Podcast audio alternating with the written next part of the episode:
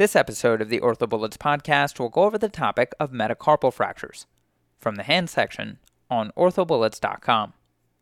Let's start this episode with a quick summary. Metacarpal fractures are the most common hand injury and are divided into fractures of head, neck, or shaft. Diagnosis is made by orthogonal radiographs of the hand. Treatment is based on which metacarpal is involved, location of the fracture, and the rotation slash angulation of the injury. Now let's get into the episode.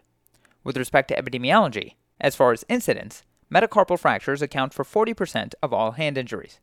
In terms of demographics, men aged 10 to 29 have the highest incidence of metacarpal injuries. In terms of anatomic location, the metacarpal neck is the most common site of fracture, and the fifth metacarpal is most commonly injured. Moving on to etiology, in terms of mechanism of injury, metacarpal fractures can be secondary to a direct blow to the hand or rotational injury with axial load. High energy injuries, for example automobile accidents, may result in multiple fractures. With respect to associated conditions, know that wounds may indicate open fractures or concomitant soft tissue injury. These can include tendon lacerations and or neurovascular injury. Other associated conditions can include compartment syndrome, which you should be suspicious of in the setting of closed injuries with multiple fractures or dislocations, and in the setting of crush injuries. Now let's go over some relevant anatomy. We'll go over metacarpal anatomy and insertional anatomy. So, starting with metacarpal anatomy, the metacarpal is concave on the palmar surface. The first, fourth, and fifth digits form mobile borders. The second and third digits form a stiffer central pillar. The index metacarpal is the most firmly fixed, while the thumb metacarpal articulates with the trapezium and acts independently from the others. Three palmar and four dorsal interossei muscles arise from the metacarpal shafts. Moving on to insertional anatomy, the ones to know include the extensor carpi radialis longus slash brevis, the extensor carpi ulnaris, the abductor pollicis longus, the opponens pollicis, and the opponens digiti minimi. The extensor carpi radialis longus slash brevis insert on the base of the second metacarpal and the third metacarpal respectively, and assist with wrist extension and radial flexion of the wrist. The extensor carpi ulnaris inserts on the base of the fifth metacarpal and extends as well as fixes the wrist when the digits are being flexed. Note that the extensor carpi ulnaris also assists with ulnar flexion of the wrist. The abductor pollicis longus inserts on the trapezium and the base of the first metacarpal. It abducts the thumb in the frontal plane and extends the thumb at the carpal metacarpal joint. The opponens pollicis inserts on the first metacarpal. It flexes the first metacarpal to oppose the thumb to the fingertips. Finally, moving on to the opponens digiti minimi, this inserts on the medial surface of the fifth metacarpal. It flexes the fifth metacarpal at the carpal metacarpal joint when the little finger is moved into opposition with the tip of the thumb, and this deepens the palm of the hand. Moving on to the presentation of metacarpal fractures, on physical exam, be sure to inspect for open wounds and associated injuries. Fight wounds over the MCP joint are open until proven otherwise. The extensor tendon can be lacerated and retracted. Dorsal wounds over the metacarpal fractures are almost always open fractures. Remember that deformity indicates location, so deformity at the metacarpal base may indicate a CMC dislocation. Shortening can be assessed by comparing the contralateral hand. Note that this may be prevented by transverse intermetacarpal ligaments in isolated fractures of the third or fourth metacarpal shafts. Malrotation is assessed by lining up the fingernail in partial flexion and full flexion if possible, and then comparing to the contralateral side. Moving on to motor examination, there's typically no motor deficits unless open wounds are present. Be sure to check the integrity of the flexor slash extensor tendons in the presence of open wounds. Finally, with respect to neurovascular examination, know that dorsal wounds may affect the dorsal sensory branch of the radial slash ulnar nerve, and volar wounds can involve the digital nerves. Moving on to imaging, recommended views on radiographs include a PA, lateral, external rotation oblique, and internal rotation oblique. The external rotation oblique is the best view to see a fourth slash fifth CMC fracture slash dislocation. An internal rotation oblique is the best view to see a second slash third CMC fracture slash dislocation. Optional views include a Brewerton view and a Roberts view. The Brewerton view is the best view to see metacarpal head fractures, while the Roberts view is the best view to see a thumb CMC fracture slash dislocation. Finally, moving on to a CT, indications include inconclusive radiographs of a CMC fracture slash dislocation, multiple CMC dislocations, and complex metacarpal head fractures. The diagnosis of a metacarpal fracture is confirmed by history, physical exam, and radiographs. As far as general treatment of metacarpal fractures, this can be non-operative or operative.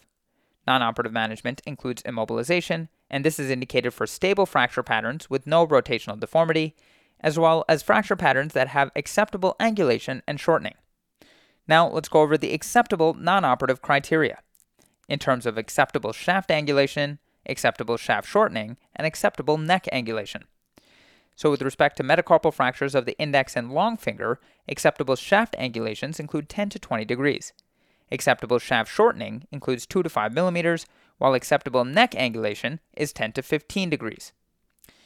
With respect to the ring finger, acceptable shaft angulation is 30 degrees, acceptable shaft shortening is also 2 to 5 millimeters, and acceptable neck angulation is 30 to 40 degrees. Finally, with respect to the little finger, acceptable shaft angulation includes 40 degrees, acceptable shaft shortening is 2 to 5 millimeters, and acceptable neck angulation is 50 to 60 degrees. General indications for operative treatment include open fracture, intra-articular fractures, rotational malalignment of the digit, significantly displaced or angulated fractures, multiple metacarpal shaft fractures, and loss of inherent stability from the border digit during the healing process. As far as postoperative considerations, know that early motion is critical, and be sure to remove the pins and the cast at approximately 4 weeks. Now, let's talk about the specific treatment for metacarpal head fractures. Operative options include ORIF, external fixation, MCP arthroplasty, and MCP fusion. Starting with ORIF, as far as indications, know that no degree of articular displacement is acceptable, and therefore a majority of metacarpal head fractures require surgical fixation. External fixation is indicated in the setting of severely comminuted fractures. MCP arthroplasty is also indicated for severely comminuted fractures, and an MCP fusion is indicated for arthritis as late disease. As far as the surgical technique for an ORIF, the approach will be with a dorsal incision and either centrally split the extensor apparatus or release and repair the sagittal band. As far as fixation, know that the hardware cannot protrude from the joint surface. Be sure to fix with multiple small screws in the collateral recess, headless screws, or K wires. Know that the ideal fixation should allow for early motion. Complications include stiffness, which is the most common complication, and this is prevented with early motion. Now let's talk about the treatment of metacarpal shaft fractures. Non-operative options include immobilization, which is indicated in the setting of a non-displaced metacarpal neck fracture, acceptable angulation as we previously discussed, and in the setting of no malrotation. Be sure to immobilize the MCP joints in 70 to 90 degrees of flexion and cast for 4 weeks. Operative options include open reduction internal fixation versus closed reduction and percutaneous pinning. Indications include open fractures, unacceptable angulation, any malrotation, and multiple fractures. As far as surgical techniques, let's go over closed reduction percutaneous pinning, open reductions with lag screws, and open reduction with dorsal plating. So starting with closed reduction and percutaneous pinning, First, place the pin antegrade through the metacarpal base or retrograde through the collateral recess, and then remove the pins at 4 weeks. As far as open reductions with a lag screw, you can use multiple lag screws for long spiral fractures, and remember try to get at least two lag screws.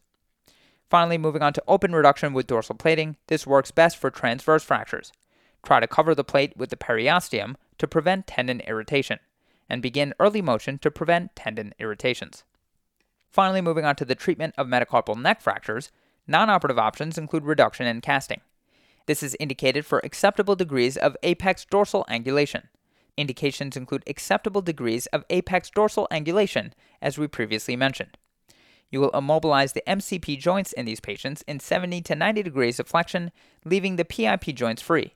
You can cast for 4 weeks, and remember that you can reduce these injuries using the Jahss technique, that is 90 degrees of MCP flexion, dorsal pressure through the proximal phalanx while stabilizing the metacarpal shaft.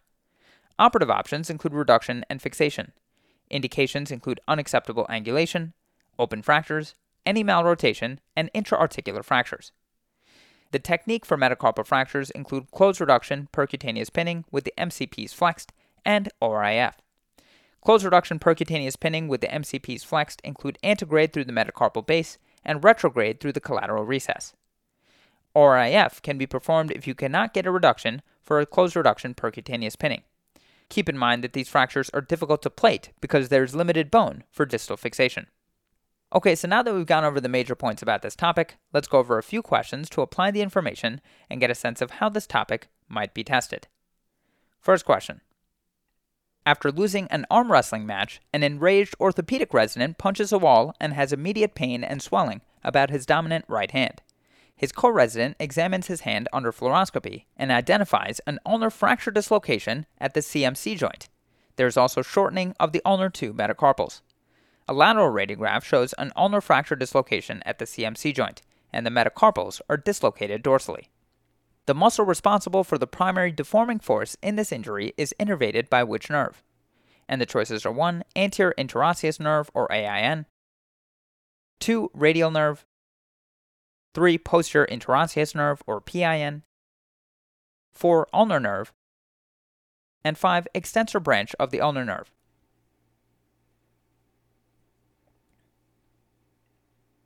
The correct answer to this question is 3. Posterior interosseous nerve, or PIN.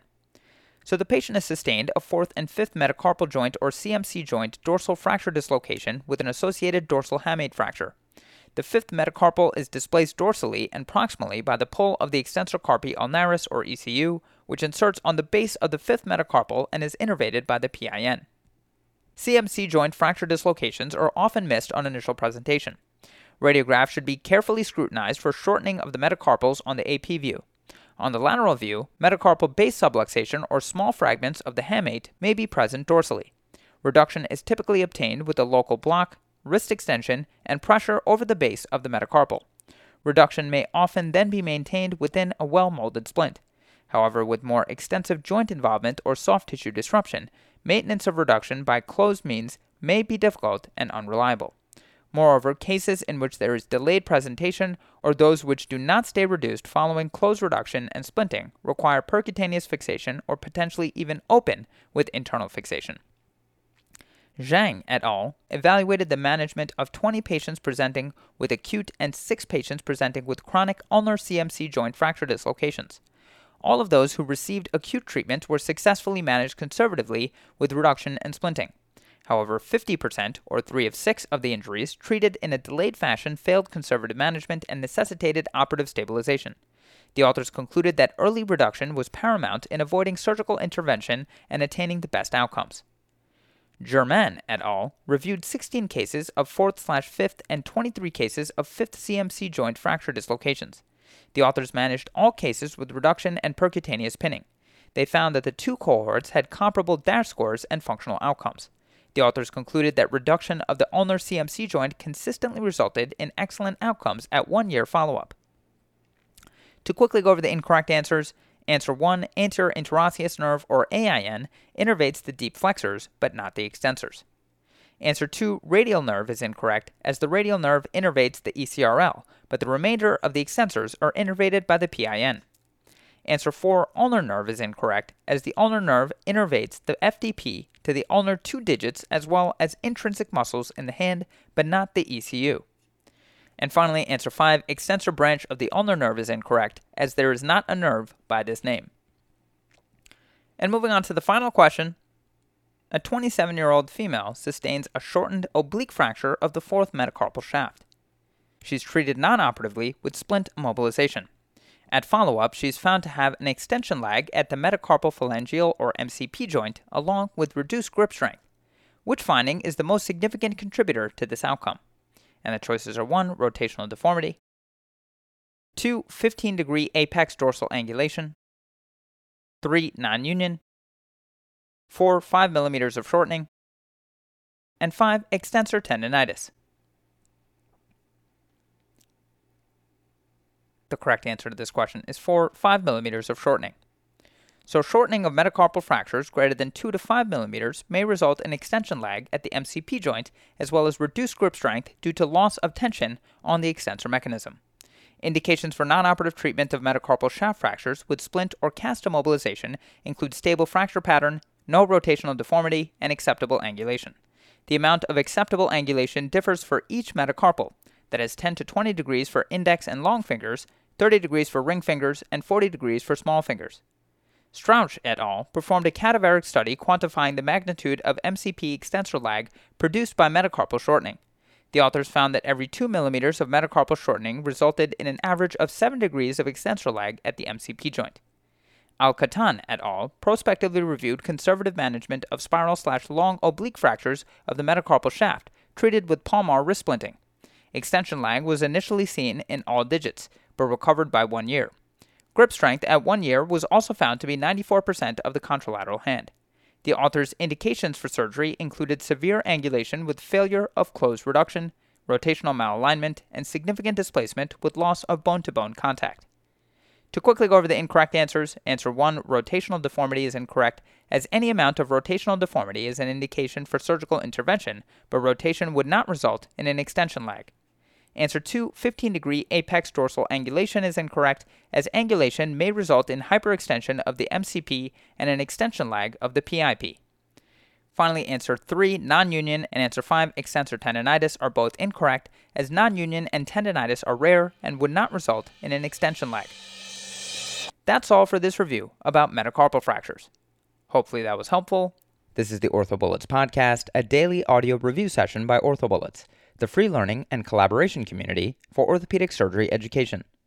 Keep in mind that these podcasts are designed to go along with the topics on orthobullets.com, and in fact, you can listen to these episodes right on the OrthoBullets website or mobile app while going through the topic.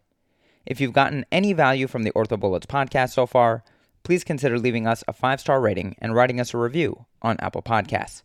It will help us spread the word and increase our discoverability tremendously. Also, if you aren't already, be sure to follow OrthoBullets on Facebook, Instagram, Twitter, and YouTube for daily high yield content. Thanks for tuning in. We'll see you all tomorrow, right here on the OrthoBullets podcast.